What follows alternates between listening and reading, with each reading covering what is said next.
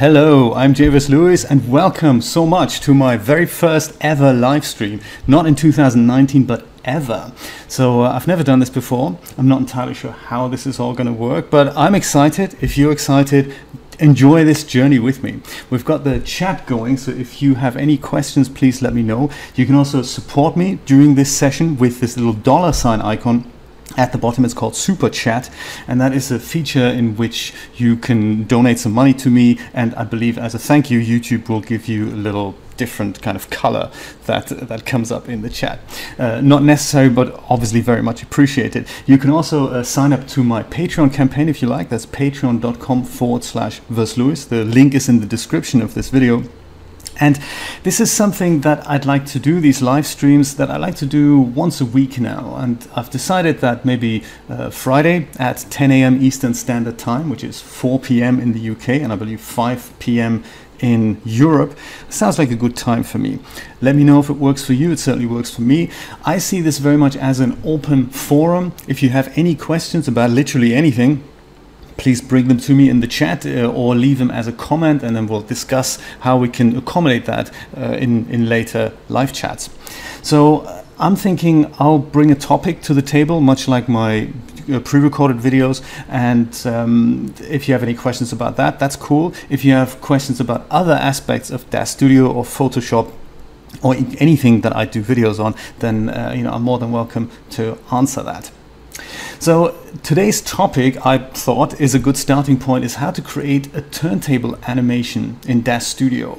So turntable animation, I don't know if you uh, familiar with that. That's that's these things here.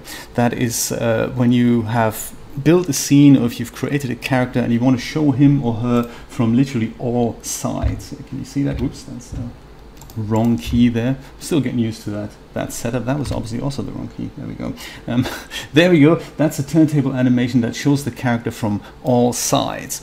And when I first looked at this, when I first heard of this, I thought very much that it's a very intricate setup. So if this was my character, I thought that if this is the character and this is the camera, I'd have to kind of build a camera that goes around like this. And that is, of course, very difficult to do. You'd have to point the camera at the character and when the camera moves you have to first of all move it on a kind of circular track and you also have to make sure that the um, that the camera constantly points at the character. And that's a very very difficult setup to do and of course in reality it's much much easier than that um, and which we just put the character on uh, we basically rotate the y-axis of the character that's one way of doing it. If you have more than one item that you'd like to build an animation around, then it's often good to parent all these to a null object and then just turn the y-axis of the null object around. Because it's not always guaranteed that the thing that you want to spin around in front of the camera is that the y-axis is in fact in the very middle. So you, you may end up with something like a like an oval shaped motion and that's that's never good. That's not what you want. So um, let's see how we can create that in DAZ Studio. I'm going to use DAZ Studio 4.10 for this. And let me just have a quick demo of, of how this works with a primitive. So let's bring one in create a new primitive perhaps a cube and here he is, that is the cube. And in order, if I wanted to move this around, then I would, I could just select the cube here and head over to the parameters tab.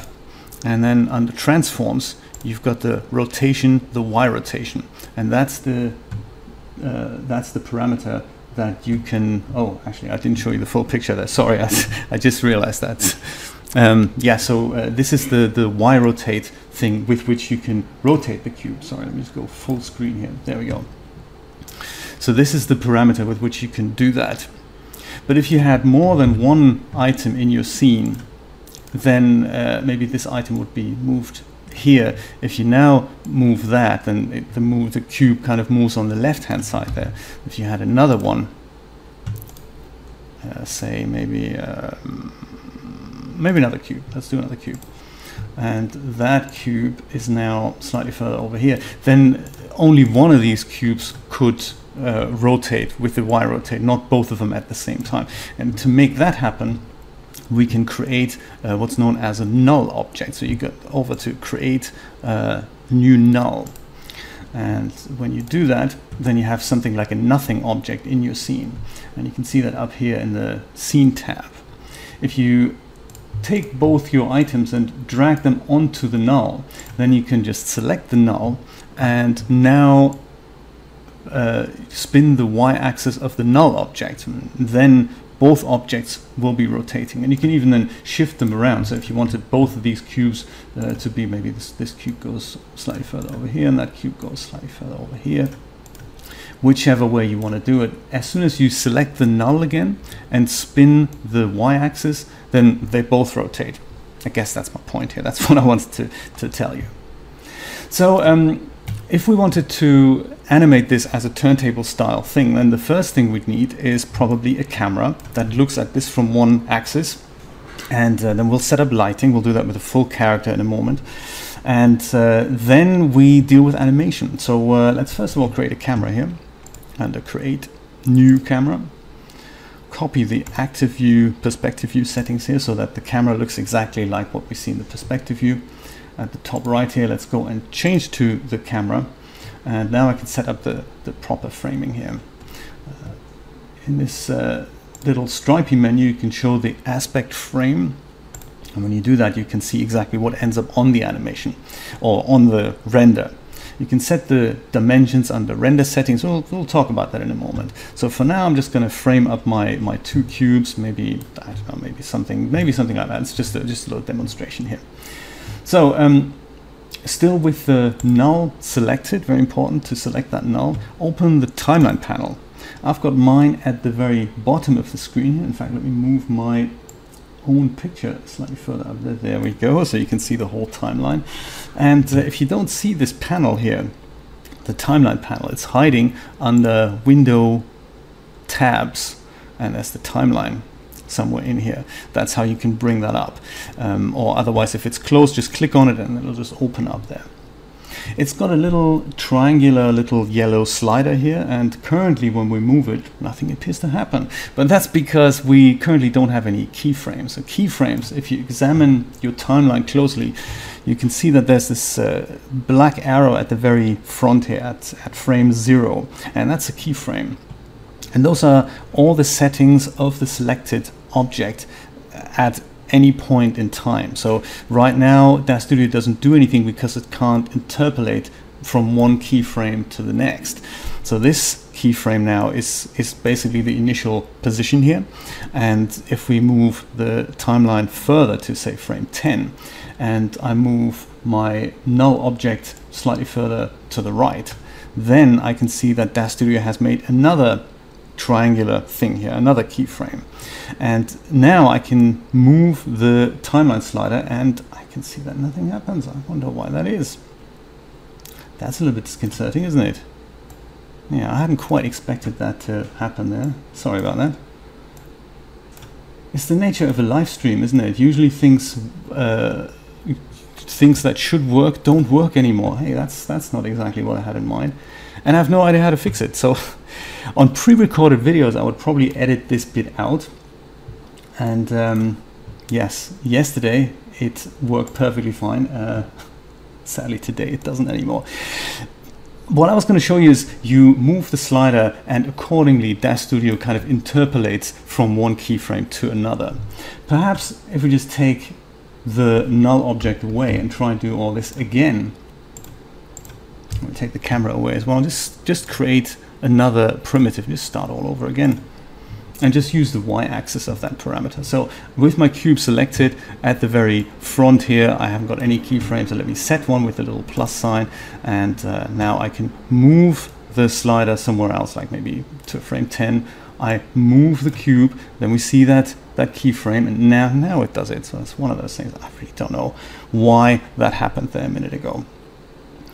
So um, this is how you create a keyframe animation. You can uh, you can maybe move the cube up here, and then in uh, 25 you move it slightly further over here, and then back over here. And then when you move, that is how DAZ Studio will interpolate the motion there. So for our 360 degree spinning animation, that means that uh, we can indeed uh, delete these keyframes here. Oops, actually I've deleted the cube now, haven't I? Down. One of those things. Eventually I will probably iron out all these little bugs here. Let's uh, create another primitive cube and uh, set a keyframe at frame one. So uh, make sure the, the little slider is on frame zero there. Hit the plus sign to lock this value in. Then take the rotation value and um, rotate that to a given position like 360 degrees later. Now this is another consideration that uh, we need to we need to think about. How long do we want our animation to be? So right now the default is 30 frames and that at 30 frames a second would mean our animation would last exactly one second. But that for a character animation is a bit fast. It literally just goes like that, and that's that's just too fast. So I'm thinking perhaps I'd like my animation to be perhaps um, three seconds long or four seconds long. So four times three, that's 120. In the bottom left corner, we can see the total, and uh, that's usually one frame more than we need. So let's type in 121, and that'll be the total duration of our animation. So that's that. We have the range is 0 to 120. So now you can see that the timeline has changed and we have more time to play with. So the first keyframe here on frame 0, that is um, the current Y rotation, which is 0. At the end of my timeline, let's drag that thing over to, uh, to 120 here, to the very end. Uh, we're going to take the Y rotate and just spin that around to exactly 360 and that means the object would have taken a full revolution. It's probably easiest to just type that in. And now if I take my slider, you'll see that the cube spins exactly once around all its axes. And if you hit play at the top, at the sorry, at the bottom corner there, you'll see that the that the cube does exactly that. And then it kind of loops. And this is what we're going to do with the character in a moment. Now notice one thing, and that's just uh, just kind of for extra credit, I'll call it. It's uh, you can see that what DAZ Studio is doing there, it interpolates the motion in a way that it starts slow, then it kind of reaches full speed at the middle there, and then it kind of slows down again. And this is a phenomenon that's called ease in and ease out. So uh, what it's trying to do there is it uh, tries to make this animation look nicely, which is nice for most animation needs. But there is this thing that if you wanted to have it like I've shown you on my uh, website here, if you wanted the character to spin around at a constant motion that you can maybe create an animated GIF file of it, or you want this thing uh, as a loopable video where it, where it basically uh, spins around all the time, then you'll see that this uh, isn't happening the way I did it. And the reason for that is because you can change the interpolation mode of DAZ Studio. Not natively, it's not something that's built into DAZ Studio, but there is a plugin called KeyMate, and that can do it. You can do you can get it from the DAZ website. And if you have that installed, let me just stop that animation here, Let's go back to the first frame, then you can bring it up with uh, window, panes, and keymate. Uh, here you have more or less the same timeline kind of compressed here in this in this space here. Let me see if I can if I put that here uh, zoom in there a little bit so you can see that a bit better. You have this is basically your timeline. You can also extend that panel and the timeline goes appropriately larger and you see these uh, these objects here and uh, the transform value so you can see what keyframes are actually being manipulated. And the nice thing about this plugin is that you can now uh, go and drag kind of a rectangle around all the keyframes in your animation and then they turn yellow or orange here. And then there's this option which changes the interpolation type of the selected keyframes. So TCB, don't ask me what that stands for, it's kind of a default um, interpolation that DAZ Studio applies there. If you set that to linear, then we'll see that if we look at the animation again, it will now do this um, in a linear fashion. So now it will loop and the cube does not speed up and slow down. So that's something you can do with Keymate, and uh, as far as I know, this is the only way for animations to uh, to to interpolate the keyframes differently. So let's keep that in mind as we build our character now. I'm going to close KeyMate down for now again because this is just a, a, cube demonstration. Let's work with a real character and see if we can do something similar to the animated GIF that I've that I've shown you earlier here. Let's get rid of our cube and bring in a character from the Smart Content tab. Uh, by the way, if you've been watching my DAZ Studio 101 series, there is, there are more installments coming up. I'm gonna uh, I'm gonna work on something about content, about the differences between the Smart Content and the Content Library tab, and how you can bring in content, how you can work with content, and what the differences are between smart content and non-smart content. So that is very much coming up, as well as an installment on lighting. We're going to cover a little bit of that in this video or in this live stream, and uh, well, I'm also going to cover render settings and a bit of hardware, and uh, finish the series off so that when you watch it in total, you can build uh, complete scenes with DAZ Studio and with content from DAZ Studio. Let's grab a male character here, Genesis 8 starter.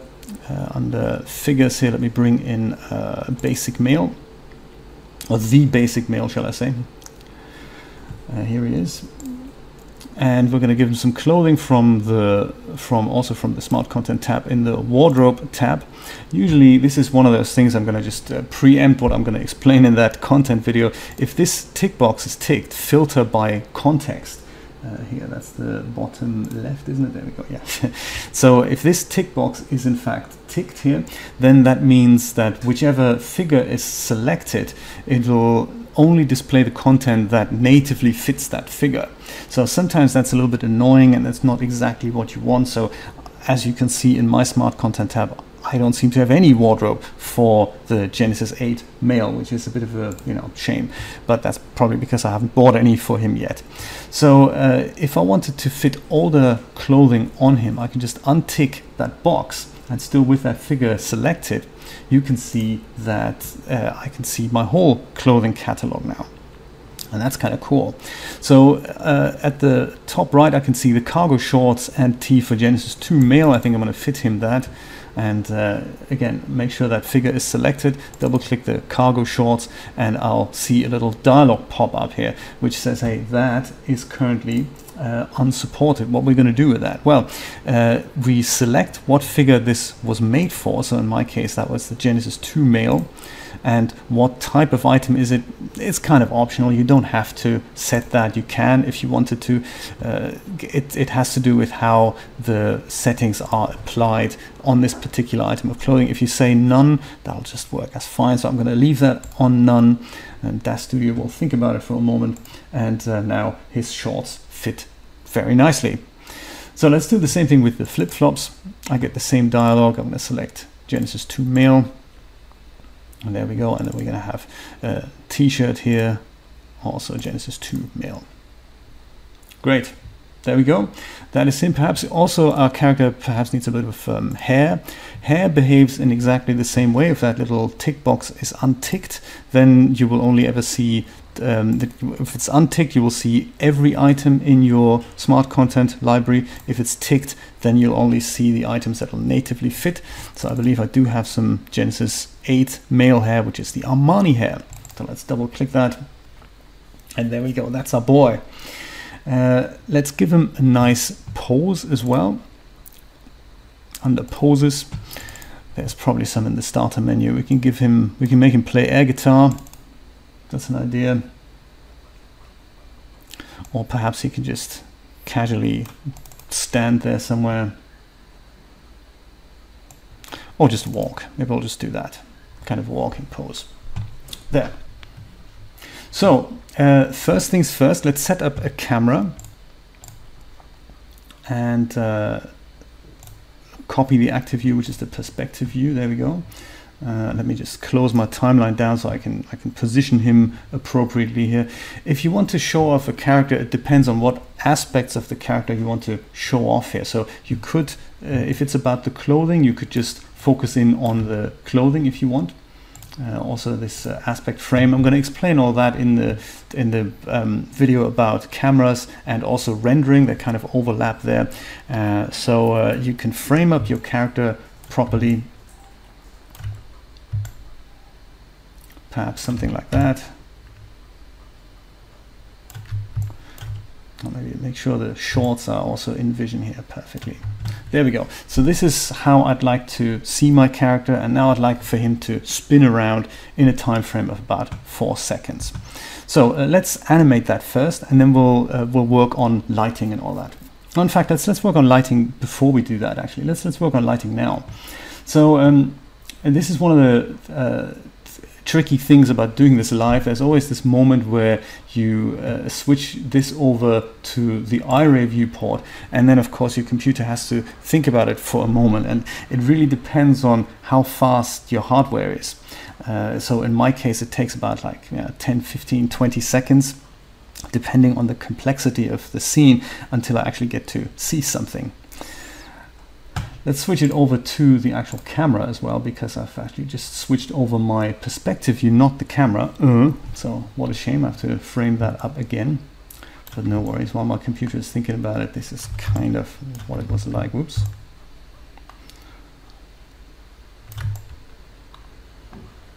yeah, computer's a little bit less responsive, of course, because I'm streaming and I'm recording and I'm doing a demo here as well. So it's one of those things. So there we go, that's our camera. So what we see right now, the color that we see right now is coming in from what's known as IBL. And that is an image-based lighting that DAZ Studio applies as a default in every scene. And we can take a look at that under the render settings tab. Under environment, we can see that, uh, me go here, yeah, that's where you can see that the environment map is this, that's the image that's applied and what's happening here internally in DAZ Studio is that there's kind of, imagine it to be like a, like a dome shaped thing that's kind of uh, above the scene, far away. And this image is like a 360 degree image that's projected to the inside of that dome. And every polygon of that dome is now reflecting inwards into our scene.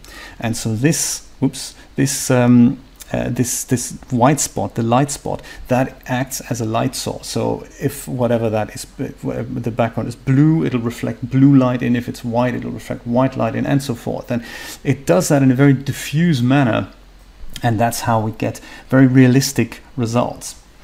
And I believe they put this map in there. You can change it, of course, with anything you like. They put that map in here so that we get some kind of lighting.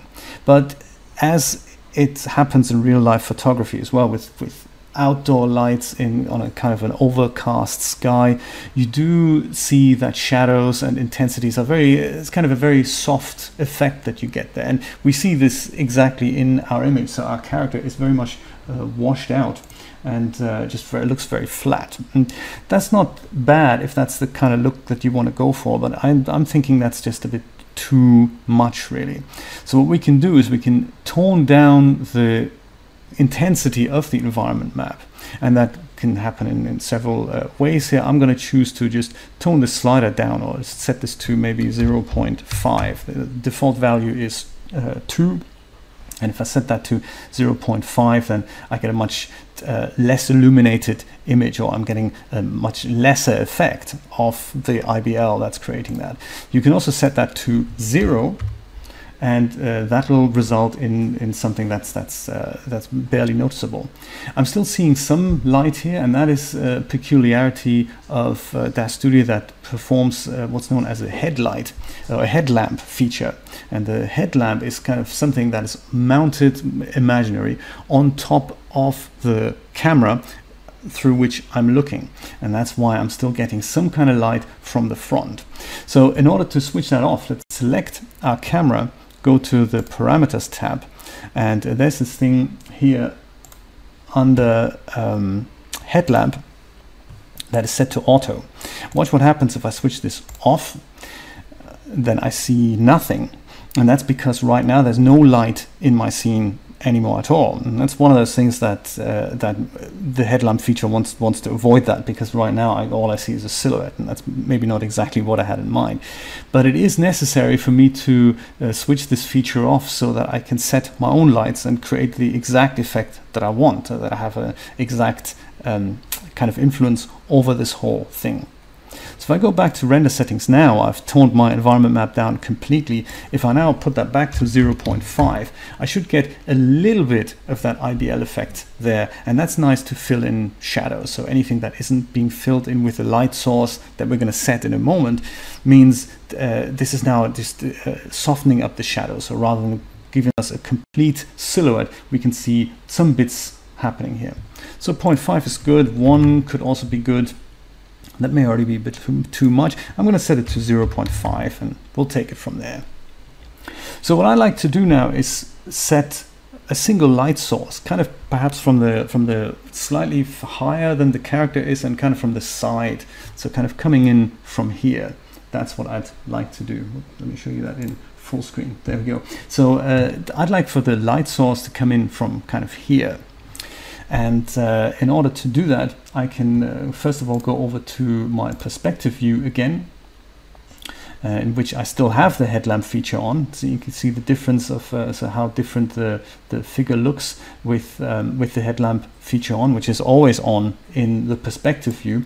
But if we create a camera, we have an influence over what that looks like. So it's a very different image even though I'm looking at the same scene. So that can be absolutely confusing. It's not just you, it's everybody. Let's go to the perspective view here. And uh, that's just kind of our run around camera to see where we'd like to set the light from. So I'd like for that to come from maybe about here, from the side. And I'm doing it this way because I can now go and head over to create and uh, I'm using a, a, parametric light. These are called parametric lights here, uh, new distant light, spotlight, or point light, or linear point light. Those are parametric lights as opposed to mesh lights. Uh, mesh lights are surfaces that you turn into lights. So that's something maybe for another discussion. I've mentioned that on my uh, recent video when, I'm, I made the, the vertigo shot animation.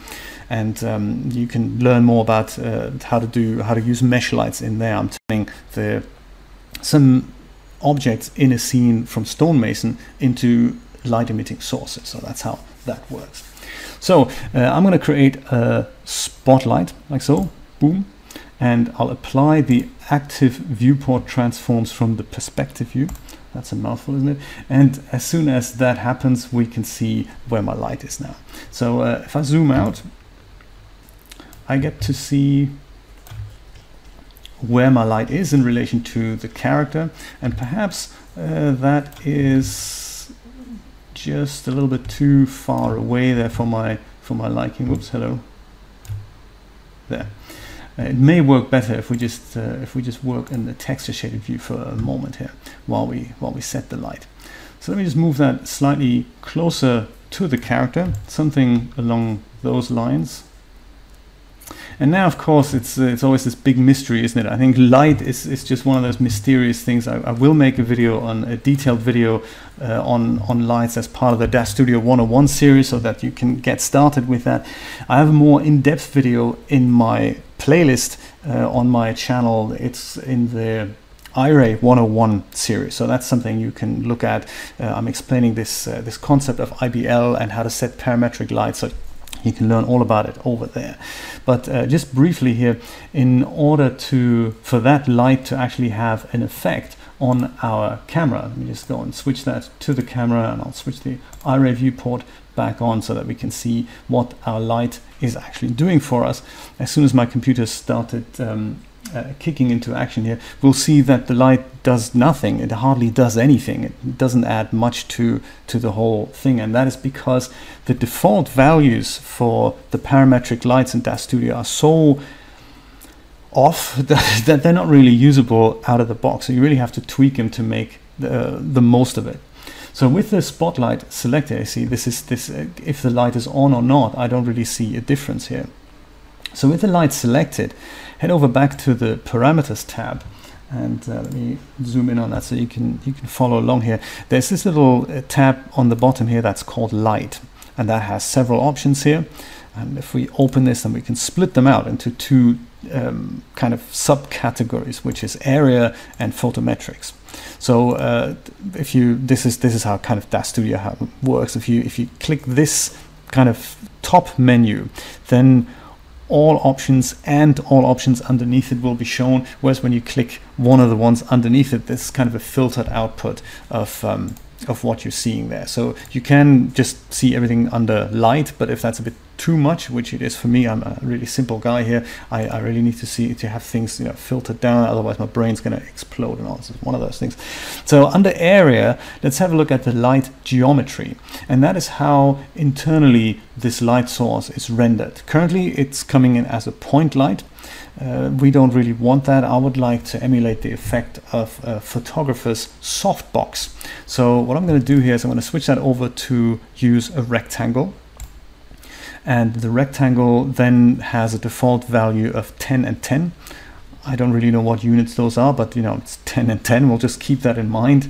And other than that, we can we can leave everything as it is.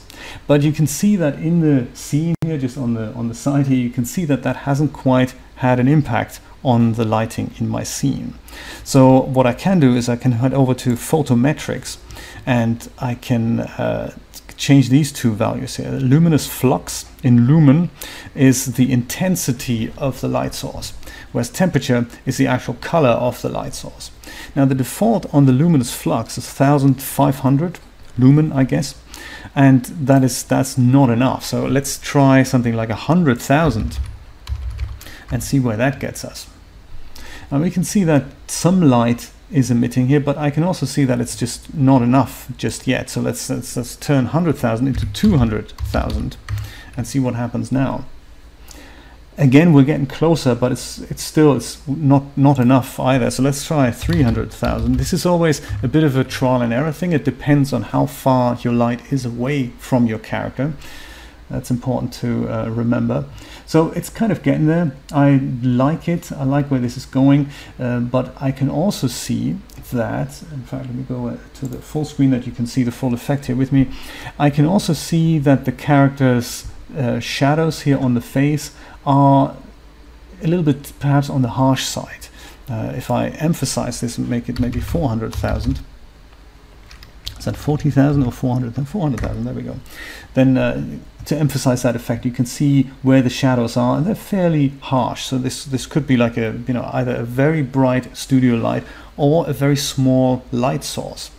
Now watch what happens if we go back to the area light, in which we've set the light geometry here, and we've got these height and width parameters. Instead of 10, let me use a different value. Let me make that imaginary light box bigger. watch what happens. If I make that 50, for example, 50 and 50 then we can see that the light intensity as such eh, hasn't diminished that much, but what has changed is the effect the shadow has on the character. Let me emphasize this a bit more, make it 100 and 100. If I do that, you'll notice that the shadows are now much softer. So you don't get that hard edge on his face and on his arm. This is kind of now much softer. So the larger you make the light geometry, the softer the shadows get.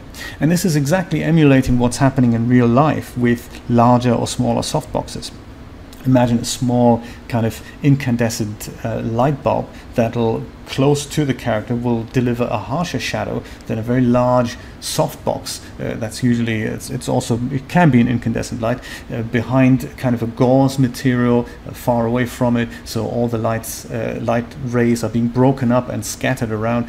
It's pretty much what we have on an overcast sunny day outside where the clouds take on exactly that responsibility so I'm gonna, I think that that light is good for now. I like the camera setup. Let's deal with how we can render this as an animation now. So let's open our timeline. I think I'm gonna go back to the texture shaded view here, just so that my computer responds a little bit faster. I, I do I do like that a lot more. Um, let's uh, let's see what we can do here. We have our uh, animation range is currently 31. I, as we agreed, that is maybe not as um, smooth as what we may want. So let's go and uh, have change this to 12121. So that's 121 frames in our animation, 120 of which we'll, we'll use because the first and the last frame will be identical. So if we uh, knock the last frame off, we can have a loopable 120 frame animation in which the last frame seamlessly goes back onto the first frame and then that'll create that continuous loop there. So uh, to create that animation, it's actually extremely simple to select our Genesis 8 um, male character, uh, make sure we're on the uh, transformations rotations tab here, and on the first frame we already have a keyframe. We can just leave that. That is, that's all the values that are currently um, uh, locked in there. We can also add an additional keyframe if you want. That's a, that's on the plus icon here at the at the bottom of the timeline. You can do that as well. That would set a keyframe. I like to do this because I'm old-fashioned. I'm a kind of a belt and braces kind of guy who uh, wants to make sure things are you know, locked in. One of those things. Then move the slider to the very last frame of vision which in our case is uh, frame 120, which is you know confusingly actually the 121st frame of the animation. And in here, we'll go and rotate our character around to exactly 360. So that's how he then comes full circle. Let me type that value in. There we go. And I can see by that little triangle here that I have already got a new keyframe. So if I move that slider around now, I can see that my character is spinning, albeit in the wrong direction because I'm using the reverse here. So uh, if we hit play, then we can see the animation and what's happening here. That's exactly what I want more or less. I guess I could have tweaked the settings for the for the shirt and the underarms here. So um, you know, we'll leave that for another time. How to fit clothing? That's a kind of a Pandora's box all by itself. So uh, uh, that's a, that's another good video for um, for the future. So you know, keep that in mind. There um, and uh, right now we can see this ease in and ease out thing again. Uh, so that means that if I don't want that, again, you can employ the the venerable Keymate plugin, which um, for some reason doesn't want to show up. I don't know where it is. Uh, Keymate, Keymate, there it is. There, there we go, perfect. That's Keymate. And um, as I showed you before, in order for this is the same timeline controls that you get in Keymate. So it's kind of a one of those investments that um, uh, is useful. Uh, if it's on sale, I recommend you get it. If you're dealing with animations, there's another one called GraphMate that uh, unlocks other functionality in DAZ Studio. So Keymate and GraphMate, that kind of, uh, if, you de- if you're dealing with animations a lot, look into these two plugins here. So uh, with all these, um, with on our Genesis 8 character here, with all these keyframes selected, as soon as I turn uh, uh, as soon as I turn yellow, you can use this little function here. Let me just go, go and zoom in there so you can see that better. The, this little function here, this this completely nondescript icon, uh, changes the interpolation of the keyframes to linear. And as soon as we do that and hit play, we can now see that the character just keeps spinning round and round forever. And as soon as we're happy with that, we can also even uh, close the keymate uh, thing because now we've changed the keyframes now everything's cool. We can even close the timeline if we want to. Um, and then we can see this whole thing in full screen. So that's our animation set up. So now of course comes the, the next part and uh, how do we how do we render this out? Well uh, that's uh, that's something I can also show you. Um, under the under the render settings tab, uh, we can see on the general tab, the general tab also has dimensions, destination, and MISC. So I'm just going to stick on the top one here.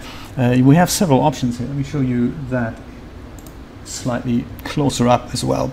So um, if we hit render right now, we would get a single render in the dimensions that we set here under pixel size global. So uh, 1080 high by 810 wide so that's not that's not that much. And if I hit render now it'll render me a single image. We can do that as a little uh, preview here. Maybe that's quite nice. It'll take about maybe a minute or so.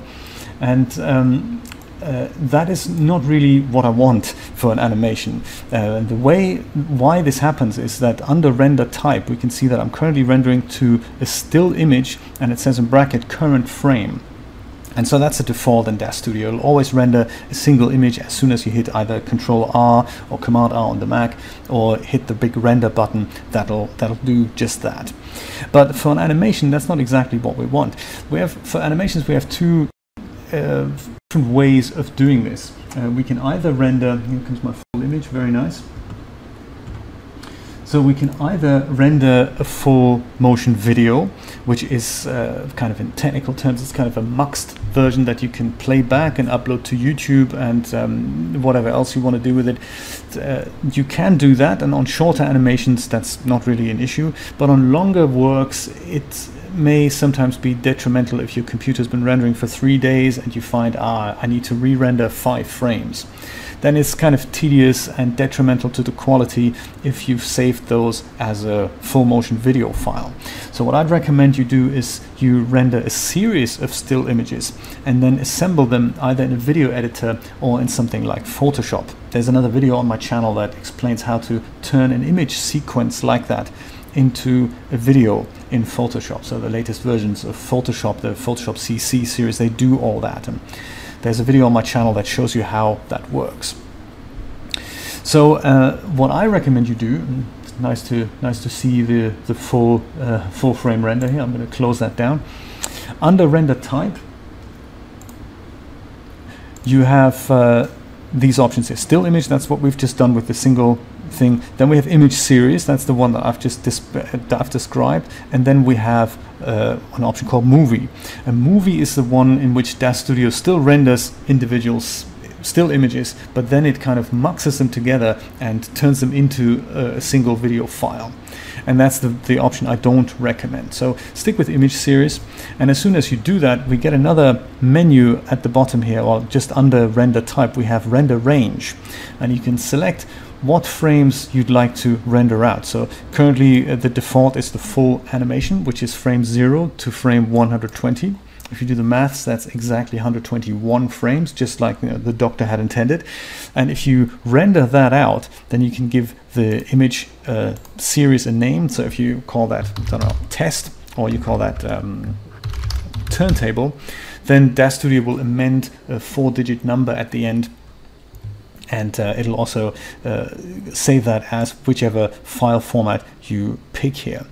I would always recommend the PNG because that means you get the transparency. Anything that is currently uh, showing through here besides the character will be rendered in transparent and that means that in things like Photoshop or in your favorite video editor you have the option to replace that either with a simple gradient or with another background animation or with another background image or whatever you want to do. Whereas when you render this to a JPEG or to a bitmap then that transparency just won't be there. TIFFs I believe also save transparency. I know they can save transparency if they actually do in DAZ Studio or not. Don't ask me. I would uh, on the side of caution always render to a PNG image. Portable Network Graphics, that's the abbreviation for, by the way. In Series Path, you can pick a path. I think you can also uh, choose to render this to the render library. That is uh, not something I would uh, I would recommend. You should always use a path uh, here and then just bring up that dialog and um, and put it wherever you like it on your hard drive. Uh, perhaps if I do it on my um, desktop here, just for demonstration purposes. Uh, now, if I were to hit render, DAZ Studio would go ahead and render uh, image 0 first, then image 1, image 2, and so forth, until it's done with image 120. And I end up with exactly 121 images on my hard drive. I'm not going to show you that here because otherwise the live stream is going to take until, I don't know, 10 o'clock at night. And obviously we don't need to watch the computer do that. So, but once it's finished, you can then go and assemble all these images in your favorite um, video editor or photo editor and turn that into a turntable animation. And the, uh, the result of that looks a little bit like this, like what I've shown you before here. That, I believe, uh, was it. Do we have any questions on the chat? Uh, no, we don't all the nine concurrent viewers uh, have no questions. That's okay. That's okay. Leave them in the comments below, and uh, maybe I can cover them uh, the next time. My friends, thank you so much for watching and joining me on this first of hopefully many live events. Um, if you liked it, then of course, please share this video with friends, family, and total strangers. i will uh, make sure this stays as an archive on my channel. I may also uh, upload a more kind of polished version of it uh, as a standalone video. Uh, other than that, my plans coming up now is to finish the DAZ Studio 101 series. In fact, that's uh, one of the plans is to create another couple of videos this afternoon. So uh, watch out for that in the next few days. I've had a nice comment this morning by somebody who's watched the uh, the previous video I posted. In fact, there were two comments on this in which I'm explaining how to create a morph with ZBrush for an object in DAZ Studio. And uh, one of the questions was, how can I uh, do that without the GoZ brush. That is this thing that is installed that, that makes this kind of interchange between objects between DAZ Studio and ZBrush uh, easier. How can I do that without it in case I need to give it to another designer who uh, you know doesn't have X, Y, and Z? That's a good point. And the other comment was that uh, maybe it would be possible to use the same functionality without the GoZ brush for objects other than characters. So imagine we had this um, uh, imagine we had this um, this shirt here of our character and we wanted that to be to kind of fly open and we don't have a morph in that. Can we create that in other applications like ZBrush or maybe Blender or even Hexagon and then bring that back into DAZ Studio as a morph? So I'm going to explore that and that's another video I'm planning on making other than that speaking of this whole um, streaming business, uh, the other thing I want to I want to do in 2019 is stream some video games. Uh, that is uh, not because I'm a hardcore gamer or anything, but because I like the idea of having uh, of looking at the end result of what can be done with real-time rendering animation. So often. I go into a game like Grand Theft Auto and I don't actually play the game. I just look at how the team have put this thing together and how geometry is made, how textures are made, and uh, it's it's kind of those types of streams. They're more ad hoc.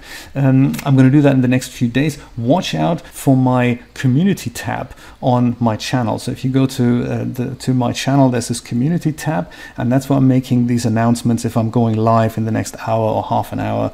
Uh, also, you can set this uh, this little bell icon in YouTube. You can set that up, and as soon as you do that, you get get a notification on your mobile device or on your desktop when I'm live. And then, you know, if you want to join in for a chilled out kind of, you know, party chat, ask me anything, um, that's the place to do it.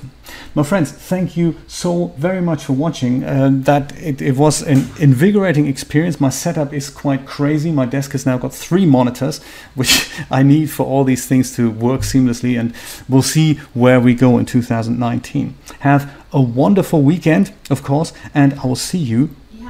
Oh, I have a question. Oh, thank you very much. Uh, my wife Julia is here with me. She's she's on the chat. She's a moderator. That's why she's got this little wrench icon. Hey Peter, that's uh, that's awesome. Thank you, thank you so much for watching. Uh, I hope I will see you guys next time.